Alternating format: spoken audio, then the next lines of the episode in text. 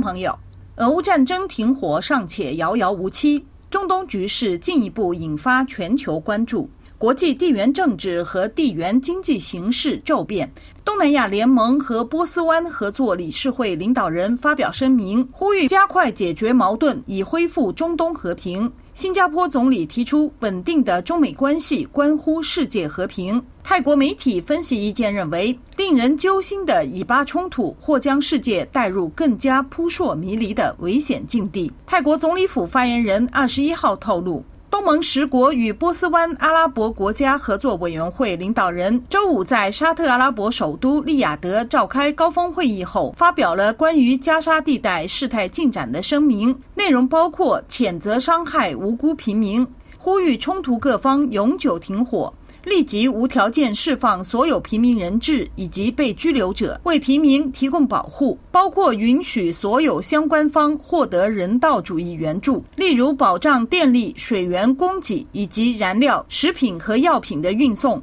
该声明提倡遵守国际人道主义法规，特别是一九四九年八月十二号缔结暂时保护平民的日内瓦公约的原则和规定。推动有关各方加速和平解决冲突，实现两国解决方案，以一九六七年以前符合国际法和联合国安理会决议的边界为基础。沙特阿拉伯王储兼首相萨勒曼表达了对以巴冲突暴力升级导致中东局势动荡的担忧。另有消息称，萨勒曼还先后跟加拿大总理特鲁多和法国总统马克龙通了电话。强调反对以任何形式攻击平民，各方应尽一切努力缓和紧张局势，防止暴力圈子扩大。据了解，波斯湾阿拉伯国家合作委员会包括沙特阿拉伯、阿拉伯联合酋长国、卡塔尔、巴林、阿曼和科威特。近日来，以巴冲突愈演愈烈，收留平民的阿里阿拉伯医院遭到炸弹袭击。冲突双方各自掀起舆论浪潮。中国外交部长王毅近日跟马来西亚外交部长通电话，谈到以巴冲突问题时表示，中国始终站在和平与国际法一边，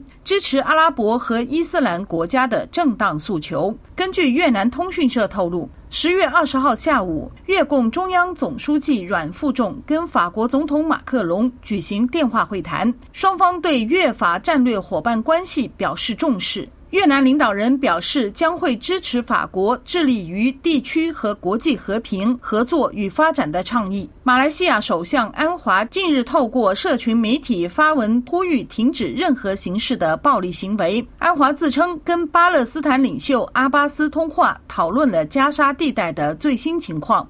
他呼吁所有国家共同努力，尽快对巴勒斯坦人民实施人道主义救援。全球穆斯林人口最多国家的领导人印尼总统佐科威同样指出，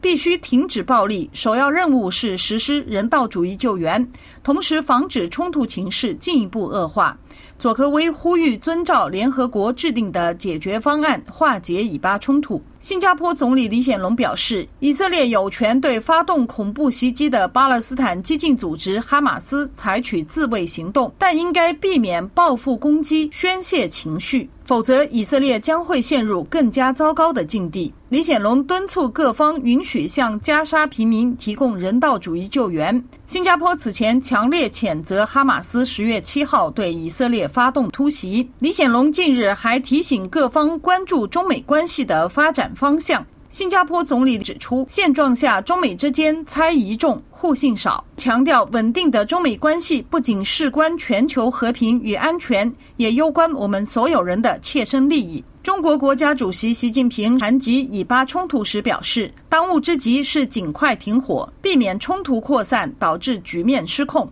与此同时，美国总统拜登周四罕见发表全国讲话。呼吁美国人民支持以色列和乌克兰。泰国媒体分析认为，当前中美竞争的影响范围波及全球。中国虽然并未过多涉及中东各方的政治冲突，但在这一地区的经济影响力有目共睹。尤其是在以巴冲突涉及华盛顿核心利益的前提下，倘若没有任何一方妥协让步的话，未来中东局势的发展状况令人担忧。与此同时，南海局势同样升温。美菲两国陆战队定于十一月九号到十七号展开海上战事合作海岸防御联合军事演习，届时还有来自日本、韩国和英国的海军陆战队和突击队队员共同参与演练。曼谷江峰，法国国际广播电台中文部撰稿。